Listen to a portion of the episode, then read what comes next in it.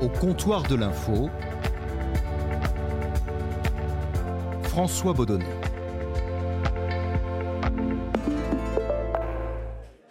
Et au comptoir de l'info aujourd'hui, je suis avec euh, Romain Boutilly. Salut Romain. Salut François. Romain, tu fais des reportages au long cours pour l'émission euh, Envoyé spécial.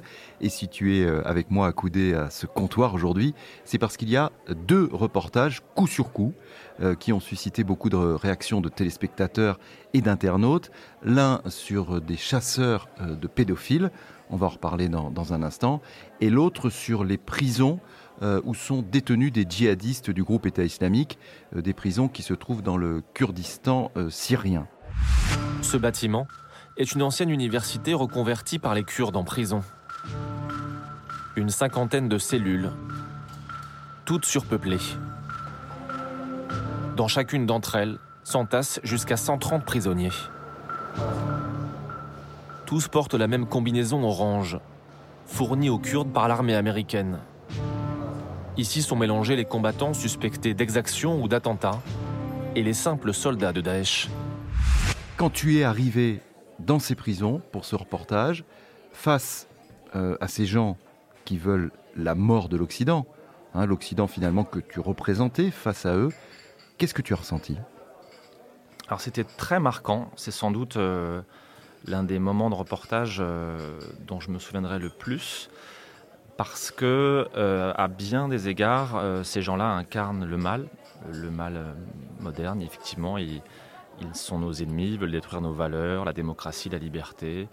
Et quand on s'est retrouvé face à eux avec mon camarade Jiri Florian Lemoyle, on a ressenti quelque chose qui n'était pas de la peur, qui était de la gêne, ça c'est sûr, parce que vous rentrez dans ces prisons et vous voyez euh, des centaines de djihadistes en combinaison orange, qui rappellent Guantanamo, mais qui rappellent aussi la tenue que portaient les otages de, Daesh qui ont été exécutés. Et ces, prisonniers, euh, donc ils sont pas au mieux d'eux-mêmes, ils, sont, euh, ils sont amoindris, ils ont les yeux exorbitants, et, et ils vous regardent euh, avec curiosité, avec de la haine, et, euh, euh, les, gardes, les, gardiens de prison kurdes leur demandent de témoigner, leur demandent de, parler, et on sent qu'ils n'ont pas trop la liberté de, dire non, on sent qu'ils ont perdu leur dignité, donc j'ai du mal à trouver la distance. Tu disais que tu étais gêné. En, quoi tu es Enfin, je veux dire, qu'est-ce que tu ressens? Comment, comment ça se traduit? Est-ce que tu as, par exemple, il y a une peur même d'être face à ces gens qui veulent encore une fois, la mort de, ce que nous représentons, nous les Occidentaux On n'a pas eu peur pour notre sécurité, euh, parce qu'on était encadré par des, geôliers, des gardiens de prison kurdes, euh, et que euh, les prisonniers de Daesh sont enfermés dans des cellules, ou alors dans un espèce d'hôpital de, fortune, et ils sont amoindris physiquement. on s'est posé la question d'une tentative d'émeute. Voilà, on s'est dit à un moment donné, on rentre, on filme quand on tourne, on est extrêmement concentré sur la technique, sur où on se place, comment on pose des questions, si on fait des gros plans, des plans serrés. Et on s'est demandé si effectivement ces prisonniers pouvaient tout d'un coup tous se ruer vers nous et euh, nous, frapper, nous étrangler, etc., Très vite, cette peur nous a quittés. Mais moi, je me suis demandé euh, quel ton il fallait adopter pour les interviewer, parce qu'effectivement, je suis arrivé avec en tête tout ce qu'on dit sur eux, tout ce qu'on a dans les débats en France. Est-ce qu'il faut rapatrier les djihadistes français, les laisser juger là-bas euh, Est-ce qu'on là, on est en train de les laisser mourir là-bas? Euh, Est-ce que ces gens-là, finalement, ils n'ont pas ce qu'ils méritent? Donc je suis arrivé avec tout ça et quand je me suis retrouvé face à eux, je me suis dit, ah voilà, c'est quand même un moment assez dingue. Hein. Nous, on est venus aussi pour documenter ce qui se passe dans ces prisons, euh, pour témoigner. Parce que c'est quand même pas tous les jours qu'en tant que reporter, on est amené à tourner, à, faire du terrain dans, un endroit comme ça, un huis clos, où sont détenus 5000 djihadistes. Donc, euh, donc moi, oui, j'ai ressenti de la gêne parce que je fallait trouver un juste milieu entre être dans la, distance, être factuel, et, euh, et à la fois, il fallait pas tomber dans la, pitié, il fallait pas tomber non plus dans, dans le jugement. Donc euh, j'ai mis un petit peu de temps avant de savoir comment il fallait les interviewer, avant très vite de faire mon boulot comme dans n'importe quel sujet, en leur demandant comment ça se passait dans ces prisons, à quoi ressemblait le quotidien, Est-ce qu'ils avaient des nouvelles euh, sur leur avenir Est-ce qu'ils étaient malades Est-ce qu'on leur apportait de l'aide médicale Est-ce qu'ils étaient torturés euh, Ce qui finalement, voilà, très vite est devenu assez, assez simple. Est-ce que vous avez une idée de ce qui va vous arriver si vous allez être rapatrié en Belgique, si vous allez être jugé? Si je reviens en Belgique, bien sûr, en tant que djihadiste, je vais choquer les gens. Je ne peux pas juste dire que je regrette et être libre. Il faudra que j'aille en déradicalisation, que je retravaille, que je reprenne mes études pour montrer que je suis redevenu normal. Et si j'ai mal agi, je prends le monde entier à témoin. Si j'ai mal agi, je dois être puni. Depuis neuf mois, tous ici se posent la même question. Quand et où aura lieu leur procès Si tant est qu'il ait lieu un jour? Qu'est-ce que tu as ressenti, par exemple, euh, dans leur regard au moment où ils répondent à tes questions? Du désarroi chez certains, euh, une, euh, une, envie de se racheter. Ils ont profité beaucoup de notre présence pour se faire bien voir, pour essayer de, de, nous raconter que tout allait mal ici, qu'ils étaient laissés à l'abandon, que euh, finalement il fallait que le, monde ouvre les, yeux sur, ce drame qui se jouait ici, cette tragédie qu'on les abandonnait. Donc euh, ce qui était très perturbant, c'était qu'on euh, a là des gens qui ont sans doute été des bourreaux pour certains, qui ont décapité, qui ont organisé peut-être des attentats, qui sait. Et on est face à eux, ils sont en combinaison orange, ils sont, ils sont assis, amoindris, ils sont à mes pieds, j'allais dire, si je puis dire. Euh, et, ils sont doux comme des agneaux. Ils essayent de vous faire comprendre qu'ils sont venus faire de l'humanitaire, que pour beaucoup, euh, ils se sont rendus, euh, qu'ils n'ont pas combattu, qu'ils ont tué personne. Et c'est invérifiable. Et on fait des interviews comme ça, et, on sent bien qu'ils sont en train d'essayer de nous instrumentaliser. Voilà. Et, comment on le sait. Comment on fait pour, au moment de l'interview, comment on fait pour lutter contre ce sentiment qu'ils essayent de, créer en toi, qui est peut-être d'ailleurs un sentiment de pitié alors sur le moment, j'allais dire, on peut accepter d'être manipulé quand on tourne, quand on fait une interview, parce qu'on est dans l'écoute. Et que moi, je ne suis pas un magistrat, je ne suis pas un policier, je ne suis pas là pour les, leur faire la leçon, pour les juger, pour leur dire, dis donc, c'est pas bien ce que tu as fait, regarde euh, où t'en es maintenant. C'était pas ça le propos. Même si tu sais ce qu'ils ont fait. Alors, pas, pas vraiment, parce que je sais qu'ils ont tous appartenu à une organisation terroriste euh, dont l'idéologie mortifère euh, totalitaire, c'est quand même de faire disparaître euh, notre monde moderne, notre Occident à nous. Je sais ça. Je ne sais pas dans les faits s'ils ont commis des crimes. Euh, je ne sais pas s'ils ils ont tué. mais j'ai face à moi clairement des gens qui veulent profiter de ma présence pour te faire bien voir et se racheter de bonne conduite. Et clairement, ça, quand on fait des interviews, on n'est pas dû pendant la conscience. Mais donc, il ne faut pas non plus leur faire la leçon, parce que c'est pas mon rôle, c'est pas le rôle du journaliste, je pense, d'aller débattre avec ces gens ça serait trop fastidieux. Moi, c'est pas la première fois que j'interviewe des djihadistes et j'ai mis du temps à admettre ça. On doit accepter d'être un peu manipulé et une fois qu'on arrive au montage, on fait le tri entre tout ce que nous ont dit ces, gens-là et on décide de relayer ou non certains de leurs arguments. ce reportage, il a du sens pour moi parce que, parce que notre travail de reporter, là, il prend toute son ampleur. Euh, en dehors des ONG, des journalistes, personne n'est autorisé à rentrer dans ces prisons.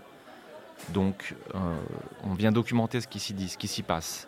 Euh, on sait très bien que dans les prochaines semaines, ces prisons elles peuvent, être reprises par l'armée de Bachar al-Assad ou par les Turcs. Ils vont peut-être être libérés ou être transférés, être jugés ou être condamnés à mort, on ne sait pas. Donc sur le moment, euh, là c'était extrêmement compliqué. On avait des conditions de tournage très compliquées. C'est-à-dire? C'est-à-dire que concrètement, on est autorisé à filmer une heure et demie on est suivi par. C'est très court. C'est très court. Une heure et demie dans une prison. Euh, il faut être extrêmement concentré. Il faut être extrêmement concentré sur la technique. Où est-ce que vous vous placez? Euh, Est-ce qu'on a assez de, plans de la prison de l'intérieur? Parce qu'on ne peut pas la filmer depuis l'extérieur Est-ce qu'on a fait les bons choix d'interview? Est-ce qu'on pose les bonnes questions?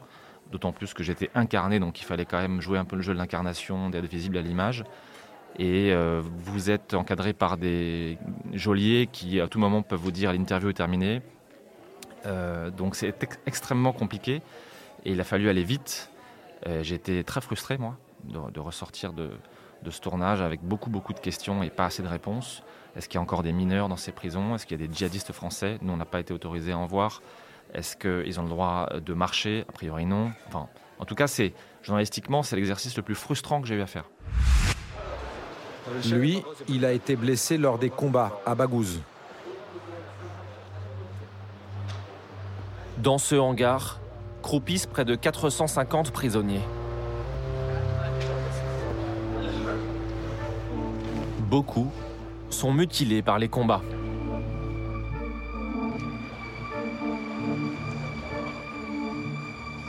Certains auront la chance de guérir et rejoindront leurs cellules. D'autres vivent sans doute leurs dernières heures. Est-ce qu'il faut donner la parole aux djihadistes? C'est une question qu'on m'a souvent posée. Euh, je ne sais pas s'il faut donner la parole, parce que ce n'est pas une tribune, une interview, c'est un, question-réponse et on apporte la contradiction et euh, notamment sur les faits. Quand par exemple des djihadistes euh, nous accordent des interviews, ils vont vous dire, moi j'ai rejoint l'État islamique, Daesh en, en 2015, bien avant les attentats, c'était pour aider le peuple syrien. Oui, mais il y avait déjà eu Charlie Hebdo, il y avait déjà eu des tentatives d'attentats, il y avait déjà eu des décapitations de journalistes américains, donc il faut leur apporter la contradiction. Mais moi je dirais que, comme tous, j'ai pu, au début, en 2014-2015, euh, être, euh, j'allais dire, un peu fasciné par le mal. Peut-être on a voulu faire des interviews de djihadistes pour essayer de les comprendre. Et euh, comme ils avaient beaucoup d'éléments de langage et qu'ils avaient intégré le, jeu médiatique et la propagande, je pense qu'ils ont réussi à imposer leur, leur, leur, argument et que ça, a pu être contre-productif. je pense que les interviews de djihadistes, ça, ça a pu les héroïser d'une certaine manière et pousser certains à vouloir commettre des attentats pour être connus. Il est possible que collectivement, les médias, on en a un peu trop fait au début. Puis à un moment donné, je pense qu'on a arrêté un peu de faire des interviews de djihadistes. Et là, maintenant, une interview de euh, djihadistes en prison dans des conditions euh, très difficiles avec cette combinaison orange euh, dont tu parlais. comment faire pour éviter le risque de la victimisation? Ben, Je pense que c'est une question de dosage. Euh, on ne peut pas faire un, reportage de 30 minutes à une heure de grande écoute avec 15 interviews de djihadistes qui se plaignent des mauvaises conditions de détention, qui vont vous dire qu'il n'y a pas d'eau, qu'il fait froid, qu'ils attendent leur jugement. Voilà, je pense qu'on peut en interviewer 15 ou 20. Il euh, va falloir faire un tri au, montage. Euh, et, en l'occurrence, effectivement, je ne suis pas certain que ça intéresse les téléspectateurs d'entendre les complaintes de djihadistes qui vont se faire passer pour des, des douze agneaux dans un reportage. Donc, euh, ce, qui était, voilà, ce qui était compliqué, c'était qu'on est dans des conditions où ils, sont, euh, ils ont perdu leur dignité, ils sont diminués, euh, ils en jouent aussi. Donc, ils essayent de faire en sorte qu'on s'habitue sur leur sort. et il ne faut pas tomber dans le panneau, dans le piège. on est là pour témoigner de ce qui se passe dans ces prisons. Euh, et ça s'arrête là. Après, voilà, moi je pense que c'est les faits, rien que les faits. Et, euh, moi, j'ai fait attention à essayer d'être dans l'équilibre entre, les deux. Il y a quelque chose aussi qui est important, je crois, tu, l'as dit, c'est que, en fait, toi, quand tu les interviews, tu ne sais pas qui, sont ces personnes. En revanche, ils savent que toi, tu es un, journaliste français. Euh, mais il y, a, un déséquilibre. Ils, ils, peuvent, en fait, dire ce qu'ils veulent parce que finalement, ils sont anonymes. Exactement. En fait, on a. On a on a donc euh, assez vite dans la prison essayé de voir s'il y avait des djihadistes français, parce qu'on savait que le contingent des djihadistes français est le plus important. Il y a une soixantaine de, combattants dans les prisons kurdes. Et très vite, on a pu parler des francophones. Et à un moment donné, il y a un jeune Suisse de, 23 ans, euh, qui avait plutôt, j'allais dire comme ça, d'apparence, une tête d'un garçon euh, pas plus méchant que les autres, très souriant, un peu lunaire qui nous raconte, euh, qui nous raconte sa vie dans cette prison. Donc c'est des conditions assez dures. Et donc on a eu, euh, enfin j'ai eu 10 minutes de, conversation à travers une cellule avec lui. Et à la fin, avec le camarade caméraman euh, Florian, on s'est dit bon bah lui il avait il avait l'air sympa, dit comme ça. Et donc on a, moi j'ai pris son nom, son nom de famille, son prénom, et je me suis renseigné le soir sur internet et j'ai vu qu'en fait c'était le djihadiste suisse le plus recherché, le plus dangereux euh, longtemps suspecté d'avoir voulu revenir en Europe commettre des attentats, qui appartenait à la brigade des martyrs de Daesh. Donc il y a un décalage, et ça, on va le raconter dans le reportage. On n'est pas dupe, on va, on va dire qu'on l'ignore, je vais dire qu'on l'ignore dans l'instant, mais qu'on apprendra plus tard qu'effectivement, ce djihadiste-là, il a, il a un profil assez intéressant. Mais quand vous les interviewez, ce sont des, hommes, des, êtres humains, avec une combinaison orange. ils sont défaits, ils sont, ils, sont, ils sont réduits physiquement. Et donc, on ne sait pas à qui on a affaire. On ne sait pas si on a affaire à un ancien cadre de Daesh qui lui-même était un bourreau. On ne sait pas si on a affaire ou à une petite main. C'est ça qui est déstabilisant. Les deux chasseuses de pédophiles vont mettre l'homme de 22 ans face à la violence de ses écrits sur Facebook. Je peux vous poser d'autres questions J'en ai pas pour longtemps. Ok, alors euh, vous avez eu euh, des échanges avec une jeune fille mineure sur Internet? Non. Ah C'est pas vous ça? Vous avez 22 ans, vous demandez à Alicia, vous voulez savoir comment sont ses seins, vous, vous lui montrez votre sexe? Ah c'est pas vous ça? Oh non, c'est. C'est pas vous ça, monsieur? C'est mon compte qui s'est fait pirater, ça, madame. Ah, c'est votre compte qui s'est fait pirater. C'est bon, la ah. Ce qu'on vient d'entendre euh, là, Romain, c'est un, extrait du reportage que tu signes sur les chasseurs euh, de pédophiles. Un reportage incroyablement fort pourquoi faire ce reportage alors que visiblement, et tu le dis d'ailleurs euh, dans, ton reportage, ces chasseurs de pédophiles ne sont que quelques dizaines en France? Alors, ils sont quelques dizaines en France et il faut admettre que la pratique, la traque aux pédophiles donc en France est extrêmement nouvelle. Mais moi, j'ai rapidement compris qu'ils commençaient à être rejoints par des dizaines de volontaires, de bénévoles, qui allait leur prêter main forte, euh, tant le, tous ces gens pensent que le fléau de la pédophilie euh, est sous-estimé et que les autorités font rien. Donc euh, au moment où moi je m'intéresse à ces chasseurs de pédophiles, je sais que c'est un, je sais que c'est un phénomène de société aux États-Unis et en Angleterre depuis une dizaine d'années déjà. Et donc je me dis, bah tiens, en fait j'en ai entendu parler, j'avais déjà vu des reportages sur YouTube ou dans le, dans le 20h de France 2, je me dis, ça y est, ça arrive en France. Et au moment où je prends contact avec ces chasseurs de pédophiles, ça fait que quelques semaines qu'ils sont actifs, entre guillemets, qu'ils ont une page Facebook, qu'ils commencent à créer des faux profils. Et euh, je me dis, même s'ils sont peu nombreux, c'est intéressant d'arriver au moment où presque aucun média n'a parlé d'eux et de voir comment ils sont organisés, quelles sont leurs motivations, parce que je trouve que c'est intéressant d'être euh, parmi les premiers à, s'intéresser à un phénomène. Alors je ne sais pas si ça va devenir un phénomène de société en France, euh, mais je savais que ça l'était déjà dans d'autres pays. Mais ça allait être d'autant plus important que justement il y a ce reportage qui a eu une audience euh, très importante d'ailleurs. Hein. Je crois que c'est la, plus forte audience, la plus forte audience du magazine Envoyé spécial euh, depuis depuis très longtemps.